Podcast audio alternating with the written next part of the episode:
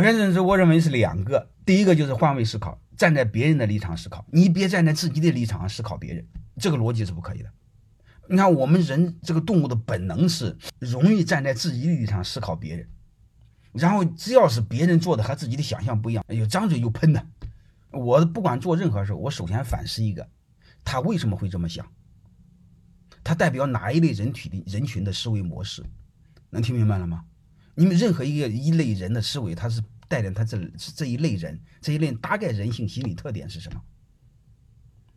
啊，他为什么会这么想？什么影响了他的思维？啊，是经济能力，还是家庭的原生态的父母家庭原生态的影响？明白吗？还是学校的教育给他的影响？好吧，我一般都思考为什么他会这么做，啊，然后再理性点是发生了什么事儿，是什么事儿让他这么想？这就叫换位思考。啊，还有一个，不管怎么着，先认可别人，包容别人，慢慢就会扩大认知，好吧？这是第一点，这是我的看法。再谈另外一点，就是那个这个扩大认知。我们所有的认知，你会发现，我们所有的对外界的认识，都都是你过去的经验。说白了，就是过去的环境决定我们对未来的认知。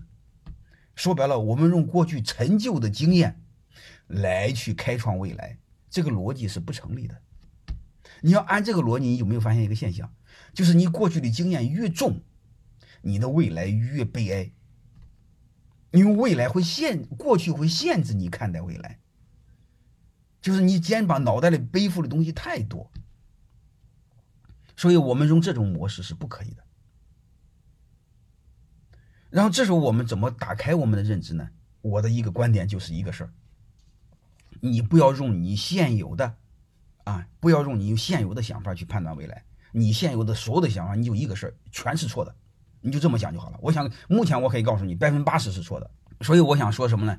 就是我们打开认知，一个从你不要用过去来判断。你比如我们谈孩子的教育，我们骨子里你会发现，多少人都评价一个东西，我们都用同一个标准来评价，都是考分高就是好孩子，听话就是好孩子。这个逻辑是严重扯淡的。我告诉你，越听话的孩子奴性越重，考分越高的孩子，你会发现越没有任何创造力。你会发现高考状元都笨的要命，高考状元最多当个工程师，因为越背标准答案，脑袋越木头，越没有创新力。你看我这个小时候就学习不大好的，吊儿郎当小混混，所以我脑袋里没矿，所以那个认知是错的。就是刚才我说过在哪呢？你不要受别人的影响，你不管碰到什么事，你往后推理一下，为什么要这样？认知就是创业，明白吗？创业的前提是认知。我们不扩大认知，你找不到客户的需求，能理解这意思了吧？客户的需求取决于什么？取决于我们对社会的认识，对环境的认识。因为你看，创业首先是战略定位，战略定位首先是你做什么，不做什么，不做什么是外部的，是决定外部的判断，就是外部的环境，环境是政治环境、社会环境、经济环境，还有技术环境，再加内部的资源和能力。能听明白这意思了吧？所以我刚才讲认知。就是认知外边的社会和内部的能力，如果这玩意儿你们打不开，打打不开，不能打开，你根本创不了业。创业创业是创造性的事业，没有智商、没有认知的人是创不了业的，